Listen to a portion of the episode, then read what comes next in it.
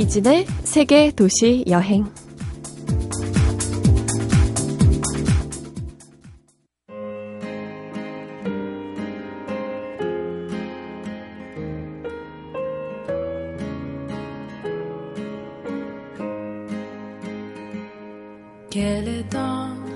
안녕하세요. 이진입니다.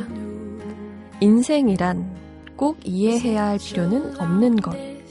그냥 내버려 두면 축제가 될 터이니 길을 걸어가는 아이가 바람이 불 때마다 날려오는 꽃잎들의 선물을 받아들이듯이 하루하루가 너에게 그렇게 되도록 하라. 라이너 마리아 릴케는 인생이란 시에서 이렇게 얘기하고 있는데요. 하루하루를 여행하듯 살라는 이야기처럼 들리네요. 오늘 하루는 또 어디로 가볼까요? 잠시 후 오늘의 여행가 모십니다.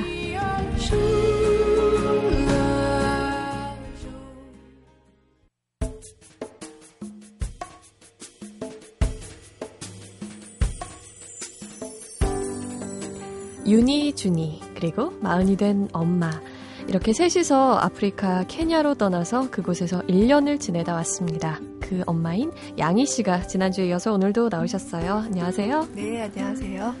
지난주에 케냐 얘기 정말 재밌게 잘 들었어요. 아이들이 이렇게 다양한 것들을 하면서 이렇게도 재밌게 지낼 수 있구나. 그리고 또래 아이들하고는 뭐 말하는 것도 그렇고 차원이 다른 그런 표현력? 정말 좋았고요. 저도 많이 마음이 뭉클해졌는데 케냐에서 뭐 재미있던 일, 즐거웠던 일들 많이 말씀을 해주셨는데 좀 어려운 면들도 있지 않았을까 싶어요. 힘든 적은 없으셨나요? 힘들었던 거는요. 아이들이 이제 사실 적응을 처음에 할 때 적응을 못해서 뭐 작은 아이가 손톱을 막 물어 뜯는다든가 학교에 가기 싫다고 운다던가 할 때는 네. 가슴이 철렁 내려앉았어요. 내가 잘못 왔구나. 아니 내가 무슨 뭘 하려고 여기까지 온 거야. 아이를 이렇게 아프게 하면서 네. 이제 이랬는데 그게 이제 며칠 가고 아이가 적응하면서 그런 문제는 해결이 됐고요. 네. 약간 좀 위기였다고 하면 제가 중간에 말라리아에 걸렸어요. 오. 그래서 그 말라리아가 굉장히 위험한 병이고 그쵸. 그 당시에도 또 한국분이 말라리아 수단에서 걸려서 또 돌아가시고 나이로비 병원에 이송됐는데 돌아가시고 막 이래서 네. 굉장히 심란한 때였는데 덜컥 제가 이제 여행을 갔다가 걸렸어요. 근데 다 같이 아이들이랑 갔는데도 저만 걸렸더라고요. 아마 제가 조금 긴장되고 이래서 네.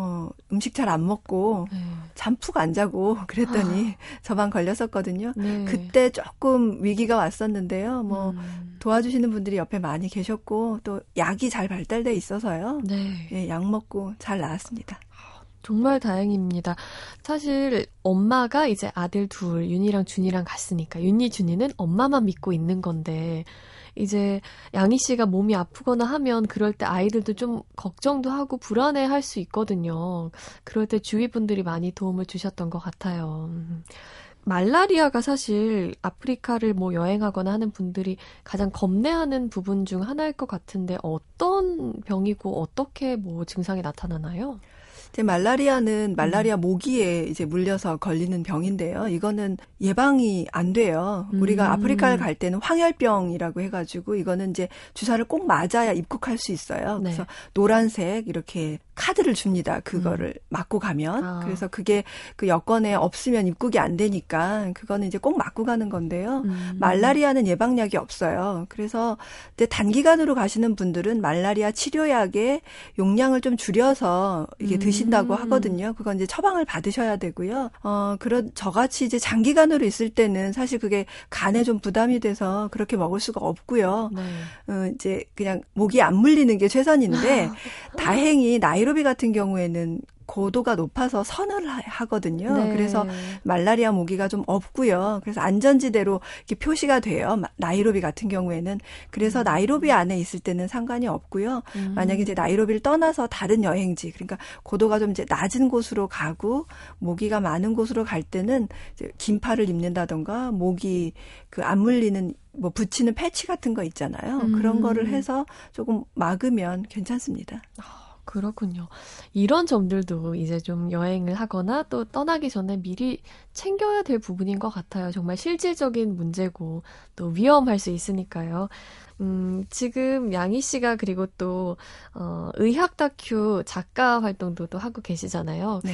그것도 사실 많은 그런 뭐 경험도 되고 또 느끼는 바가 많이 있으실 것 같아요. 어떠세요? 사실 이제 뭐 아프리카에 딱 아이들만 데리고 간다고 할 때 제가 그렇게 막 극성 맞고 이런 사람은 못 되거든요.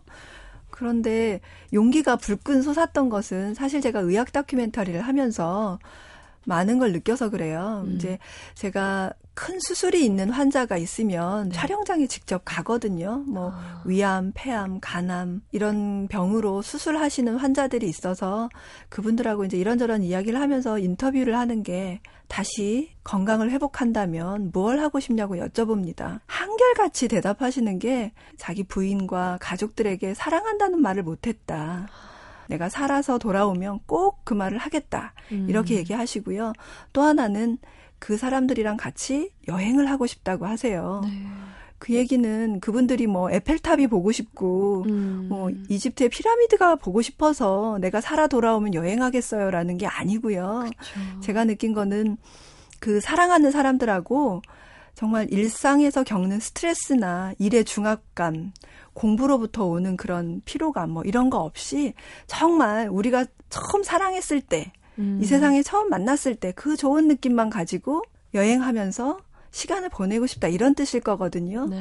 그래서 언젠가 후회할 수 있는 일이라면 내가 하지 말자.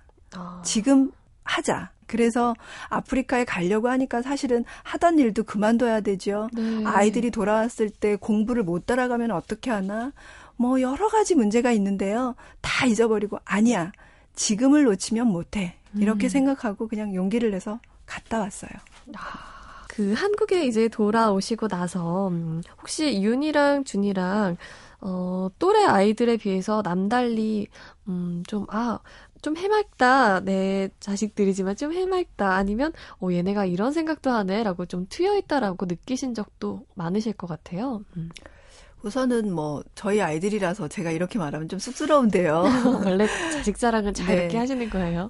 다른 분들이 뭐 똘똘하다 이런 얘기보다 네. 사실 맑은 아이들이라고 얘기해 주시는 분들이 많으세요. 네. 그래서 심성이 맑다, 눈빛이 맑다 이런 말씀을 많이 해주셔서 그 어떤 칭찬보다 제가 너무 뿌듯하고 좋고요. 네. 아이들이 저희 아이가 이제 큰아이가 중2가 됐어요. 그 무섭다는 중2인데요. 제일 무섭다는. 그렇죠. 그런데 사실 그 아이가 뭐 약간의 특징은 있어요. 사춘기의 특징은 있는데 굉장히 긍정적이고요. 엄마 아빠나 엄마 아빠 친구들이 와서 같이 뭐 이렇게 술 한잔하면서 이야기할 때 은근슬쩍 네. 와가지고 앉아서 네? 같이 이야기도 하고요. 뭐 물어보면 대답도 잘 하고요. 뭐 그런 면이 다른가 봐요. 그러니까 네. 이제 엄마 아빠들이 이러세요. 중학생쯤 되면 엄마 아빠가 오라 그래도 안 오고 문 탁 닫고 들어가는데 쟤는 학교에 있었던 얘기를 물어보면 술술술술 네. 하거든요. 그런 게 좀 다르네 이러시고 또 뭐 여행 갈 때 아직도 같이 다녀? 중학생인데 이러세요. 왜 그러냐고 물어보면 아니 뭐 한 초등학교 6학년쯤 되면 안 따라가 엄마 아빠나 가 이러고 자기는 네. 집에 있는다 그런대요. 근데 그렇지 않고요. 어디든지 잘 따라다니고 그게 조금 다른 것 같고요. 네. 그리고 두 아이가 특히 이제 큰아이는 남을 배려하는 마음을 되게 많이 배웠어요. 그 아이가 원래는 승부욕이 굉장히 강하고요. 네. 에너지가 많은 아이라서 조금 어떻게 보면 엄마로서 쟤 너무 위험한데? 라고 싶을 정도로 막 열이 붙는다고 하죠. 네. 막 불이 붙으면 못 말리는 아이였거든요. 그런데 케냐에 가서 많이 변했어요. 그래서 네. 아이가 그 축구 시합에서 지면 네. 막 눈물을 뚝뚝 흘리는 아이였거든요. 네. 본인의 승부욕에 그렇죠. 많이. 자기 팀이 지는 거를 못 보는 거예요. 그런데 지금 처음에 가서 이제 그 아이가 그대로 그랬어요. 그런데 네. 케냐에서 어울리면서 많이 변한 거예요. 이제 지금은 어떠냐면 우리가 무슨 선수도 아니고 이게 이기고 지려고 하는 게임이 아니라 즐거우려고 하는 게임이니까 즐겁게 놀았으면 좋겠어. 축구할 때 친구들한테 이렇게 이야기하고요. 혹시 또 반에 따돌림 당하거나 네. 적응을 잘 못하는 아이가 있었어요. 그 아이 반에. 근데 저희 큰아이가 또래 상담 이런 걸 신청해가지고 네. 상담을 해줬대요. 어머. 그래서 그 아이한테 뭐라고 말했니? 그랬더니 나도 케냐에 갔을 때 친구들이 따돌리는 것 같고 잘 어울리지도 못하고 그래서 외톨이였는데 자꾸 적극적으로 같이 놀고 얘기하다 보니까 잘 통하고 친구들이 나를 따돌리는 게 아니었더라 이러면서 이제 마음이 많이 텄다고 네. 그래서 그 아이한테 어떤 변화가 있었냐고 물어보니까 쉬는 시간에 이제 친구들하고 얘기도 하고 네. 친구가 많이 생겼다고 아이가 좋아하더라고요. 이제 그런 면을 봤을 때 아이가 한국에만 있었으면 못 깨달았을 것을 케냐에서 깨달았구나 이렇게 생각이 들어요. 본인 자체도 정말 맑고 또 어른스럽고 의젓하게 행동을 하지만 그런 좋은 기운들을 또 같은 반 친구한테도 그렇고 나눠줄 수 있다는 게 더 좋고 아 어머니로서 얼마나 뿌듯하실까 이런 생각이 들어요. 아이들도 많이 변했지만 양희 씨도 거기에 다녀오고 나서 좀 변화된 부분들도 분명 있을 것 같아요. 우선 많은 분들이 저한테 인상이 달라졌다 그러세요. 밝아졌대요, 저도. 그래서 뭐 이제 적도의 햇빛 때문인가? 건강해 보인다고도 많이 하시고요. 네. 근데 그 이유는 제가 이제 방송 일을 하다 보니까 방송은 시간과의 싸움이잖아요. 맞아요. 그러다 보니까 스트레스가 굉장히 많고 예민해지고 막 원고를 마감해서 더빙할 때까지 긴장을 놓을 수가 없어서 정말 네. 사람이 까칠해져요. 우리말로 까칠해지는데 네. 그 1년에 휴식도 있었고 또 휴식하는 동안에 또 천천히 이런 문화를 배워서 그런지 지금은 조금 여유가 많이 생겼고요. 마음에. 네. 그리고 또 하나 중요한 거는 외갓집 같은 곳이 하나 생긴 거예요. 그러니까 왜 우리 학교 다닐 때 막 힘들고 숙제도 많고 이래도 네. 방학만 하면 외갓집 가서 신나게 뛰어놀 거야 이러면 좀 위로가 되잖아요. 지금 생각에는 어떠냐면요. 한국에 돌아오면 이제 제 일상이 있기 때문에 또 바빠졌어요. 아주 바쁜데 바쁘지만 케냐라는 곳이 저기 있거든요. 내가 언제든지 마음만 먹으면 거기 가서 다시 쉴 수 있고 위안을 받을 수 있는 데가 거기 있다 이렇게 생각하니까 네. 조금 마음이 느긋해지고요. 제가 또 막 급해질 때는 네. 그때 했던 생각들을 다시 한번 떠올려 봐요. 정말 저도 오늘 그리고 지난주를 통해서 많이 배우고 또 많이 깨닫고 그런 것 같습니다. 저처럼 신혼? 인 사람들 혹은 뭐 어린 자녀를 키우고 있는 부부들 아니면 뭐 아직 결혼을 안 했지만 결혼을 생각 중인 뭐 20, 30대 그런 분들도 좋고요. 한마디 해주시면 좋을 것 같아요. 우선 이제 아이들 키우는 이야기인데요. 아이들을 키울 때 사실 아이가 1, 2년 우리가 사는 거 아니잖아요. 네. 그 아이들은 얼마 전에 내셔널 지오그래피 보니까 지금 태어난 아이들은 102세까지 산다고 그러더라고요. 한 교수님이요? 네. 와. 그 아이들의 인생에 있어서 그런데요. 엄마 아빠가 그 아이의 인생을 도와주고 어떤 가치관을 심어줄 수 있는 나이는 정해져 있어요. 30이 되고 40이 됐을 때까지 해줄 수 있는 게 아니고요. 제가 봤을 때는 딱 20살 때까지 엄마 아빠가 같이 도와줄 수 있거든요. 네. 그 아이 긴 인생 중에 딱 20년이에요. 어떻게 보면 10년 정도밖에 안 되는 거고요. 아이들이 말귀를 알아들었을 때는. 네. 그 시간을 놓치지 말으셨으면 좋겠어요. 그 시간이 다시 오지 않는 시간이거든요. 엄마 아빠한테도 다시 오지 않고 아이한테도 그래요. 아이가 이 세상에 엄마 아빠가 떠난 후에 남아서라도 잘 살 수 있고 또 뭐 같이 사는 동안에도 20살 되고 30살 됐을 때 정말 마음의 의지가 되고 기둥이 될 수 있는 그런 가르침을 받으려면 20살 때까지 엄마 아빠가 시간을 많이 투자하고 많이 얘기하고 많이 느끼고 안아주고 경험하면서 이제 살면 그 아이가 이제 인생을 이렇게 살아야 되는구나. 네. 엄마가 말로 하지 않아도 느끼게 되겠죠. 그러면 그 가르침은 아이가 평생을 사는 동안에 큰 가르침이 되고요. 또 그 아이가 다른 아이를 또 낳았을 때 또 전해지고 이럴 거거든요. 그렇기 때문에 엄마 아빠들이 아이를 이렇게 쳐다볼 때 그 예뻐하는 마음을 이제 느긋하게 생각하면서 이 아이한테 내가 20살이 될 때까지 어떤 걸 심어주겠다 이렇게 네. 계획해보시면 그때그때 꼭 해야 될 게 있어요. 뭐 영어 유치원 논술 이게 중요한 게 아니고요. 아이의 네. 마음속에 인생을 어떻게 사유하는 사람으로 키울 거냐 요 생각도 한번 해보셨으면 좋겠어요. 네. 저도 그렇고 많은 분들도 아 하고 많이들 공감하시고 또 깨닫고 하셨을 것 같습니다. 지난주 오늘 이렇게 2시간에 걸쳐서 양희 씨와 재밌는 이야기 나눠봤는데요.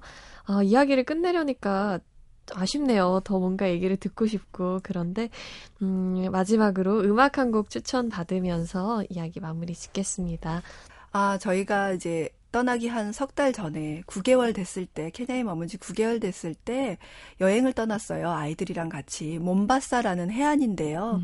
나이로비에서 기차를 타고 15시간을 달려갑니다. 와. 그 기차는 이제 나이로비에서 7시 반에 출발을 해요. 네. 그래서 다음날 아침에 10시쯤 도착을 하는데요. 케냐의 기차는 특이하게 속도를 가지고 등급을 나누지 않아요. 우리는 KTX 밑에 이렇게 있잖아요. 속도를 가지고 등급을 나누지요. 케냐의 기차는 똑같아요. 속도는 똑같은데요. 돈을 많이 내면 편한 자리에 앉아서 가고 돈을 적게 내면 좀 불편하게 가는 것만 달라요. 이제 기차는 그러니까 모든 역에 다 서죠. 그러다 보니까 15시간이 걸려요. 그래서 15시간이 걸려서 아침이 딱 되면 인도양에 우리를 데려다 줍니다. 그 기차는. 아이들이랑 15시간의 기차를 타고 가면서 수많은 얘기를 나눴고요. 네. 그리고 아이들이 이제 그러면서 들었던 노래가 있어요. 그 흔들리는 2층 침대에 네. 올라타고 이제 음악을 같이 들었죠. 네. 그때 들었던 음악이 요조의 애구구구예요. 애구구구. 그래서 아이들이 지금도 요조 노래 들으면 그 기차가 떠오른다고 하거든요. 그래서 한번 지금 같이 들어보고 싶어요. 네, 요조의 애구구구 들으면서 오늘 이야기 마치겠습니다. 지난주에 이어서 아이가 말했다, 자랐다, 아프리카 쓰신 양희 씨와 함께 케냐 이야기, 아이들 얘기 함께 나눠봤습니다. 나와주셔서 정말 고맙습니다. 네.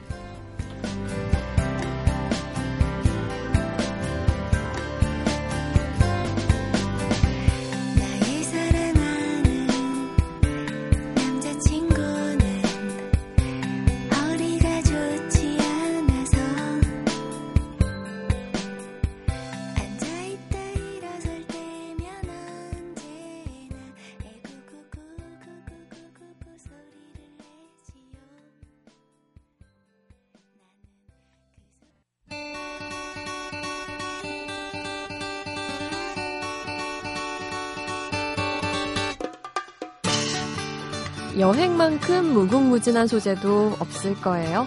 오늘도 여행작가 이아람 씨 나오셨습니다. 안녕하세요. 안녕하세요. 제가 그 소재가 많아서 여행책을 끊임없이 쓰는 것 같아요. 근데 그 소재가 많아서이기도 하겠지만 하람 씨가 글 쓰는 재주가 있으니까 그런 것 같기도 하고 그럴까요? 네, 저는 그렇게 생각합니다. 글은 아무나 쓰는 거 아니다. 저는 그렇게 느끼거든요. 특히 여행 에세이라는 게 여행 다녀온 이야기들, 감정들 많이 담아내야 되니까 쓰면서 좀 행복한 기분이 많이 드실 것 같아요. 맞아요. 여행할 때도 행복하고 그런 이야기들을 담아와서 또 한국에서 다시 글을 쓸 때 두 번 여행을 하게 되는 거잖아요. 그리고 또 여행 에세이는 모든 이야기가 가능하기 때문에 사람 얘기, 풍경 얘기, 뭐 사랑 얘기 이런 것들이 가능하기 때문에 저는 참 좋은데 반면에 저와 반대로 에세이가 아니라 가이드북 쓰시는 분들은 네. 너무 힘들다고 해요. 그렇죠. 네. 그런 가이드북들이 물론 필요한 경우도 있어요. 간혹가다 객관적인 그런 정확한 정보를 뭔가 막 찾아서 헤맬 때는 그런 책들이 참 도움이 되는데 저는 뭐 그런 대단한 설명, 막 웅장한 뭐 유래 이런 걸 쓴 것보다는 뭐 여행지에서 느낀 그런 소소한 일상들을 담아낸 책들이 좋더라고요. 그런 책들이 오히려 이렇게 떠나고 싶은 마음을 자극하죠. 어디든 가려고 마음 먹고 가이드북을 산다는 건 이미 가기로 계획이 돼 있던 거잖아요. 네. 근데 에세이가 좋은 점은 그냥 집에 있는 분, 사무실만 있는 분을 뭔가 서랍 속에서 여권을 꺼내게 만들었다는 점이 저는 참 뿌듯한 것 같아요. 네, 그 하람 씨가 이제 여행 에세이를 쓰고 나서 이거는 내가 썼는데도 진짜 이 문장은 잘 썼다 아니면 마음에 쏙 든다 이런 표현 있나요? 제가 한 문장이 생각나요. 많은 독자분들이 좋아하는 문장이에요. 한 군데 가면 또 새로운 곳을 가고 싶고 새로운 나라를 가고 싶고 하잖아요. 근데 네. 진짜 여행은 왔던 곳이 너무 기억에 남아서 만났던 사람들이 기억에 남아서 다시 한번 돈만 생기면 꼭 다시 그곳을 찾게 되는.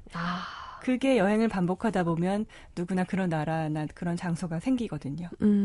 사실 뭐 아직 여행을 많은 다양한 곳들을 안 가보신 분들은 여기저기 가고 싶은 욕심이 있을 수도 있고, 그렇지만 이제 많이 다녀본 분들 혹은 어느 곳에 가서 정말 인상 깊은 그런 기억들을 가져오신 분들은 그곳에 관광지가 아닌 나만 느낄 수 있는 곳들을 한 번 더 가고 싶다, 애착이 간다, 이런 생각들이 들 것 같아요. 그렇죠. 그게 이제 여행에서 일상을 찾아내는 건데, 네. 보통 산다고 해요. 여행지에서 사는 거.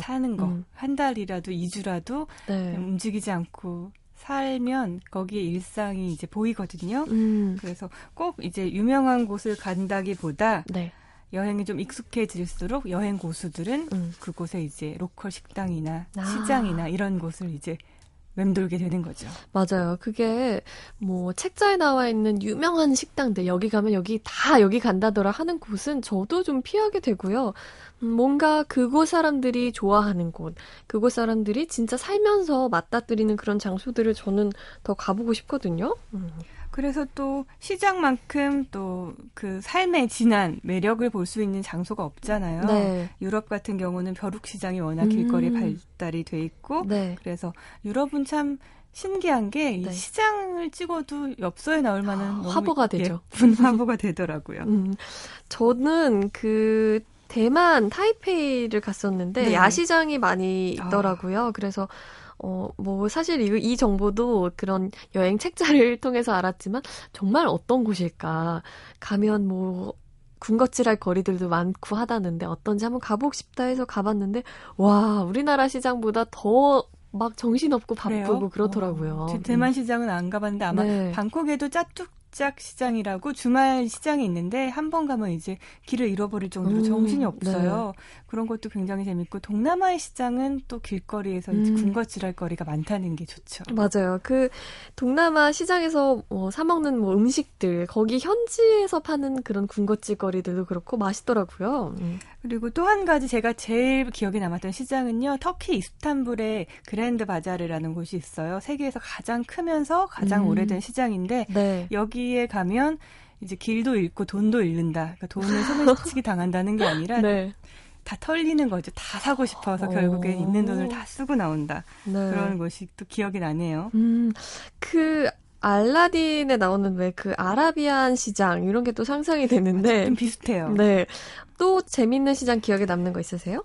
네팔의 카투만두에 가시면 네. 네팔은 이제 히말라야를 오르기 위해서 트레커들이 많이 모이는데 그분들을 위한 시장 골목이 조성이 돼 있어요. 그래서 여기는 특이하게 등산 장비들 그리고 이제 쪼꼬바 열량을 보충하기 위한 그런 것들이 이제 총망라되어 있는 골목이에요. 네. 굉장히 성수기 때 가면 시끄럽고 현지인들보다는 이제 등산복 차림의 외국인들을 훨씬 더 많이 볼 수 있는 곳이에요.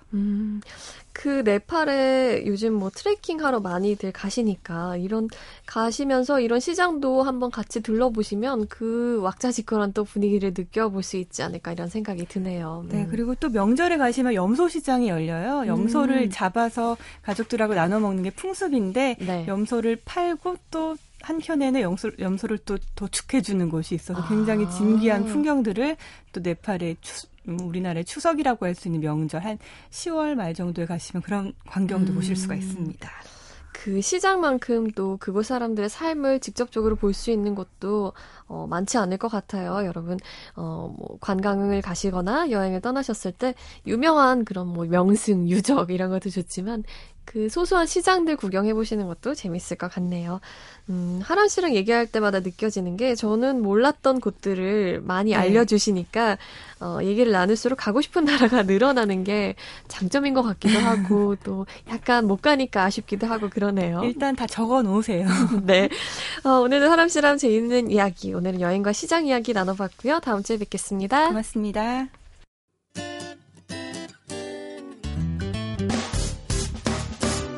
기쁠 때면 내게 행복을 주는, 슬플 때면 나의 눈물 닦아줘. Radio, radio, 당신 곁에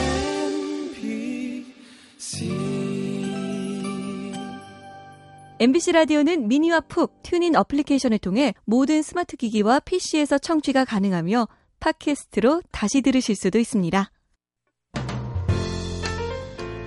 수많은 눈동자가 신호등에 고정돼 있고 모두가 초록 신호를 기다리고 있어요. 그 와중에 어느 차에서 흘러나오는 가냘픈 음악이 일요일 아침에 떠나는 여행과 잘 어울리네요. 지금까지 세계도시여행 이진이었습니다.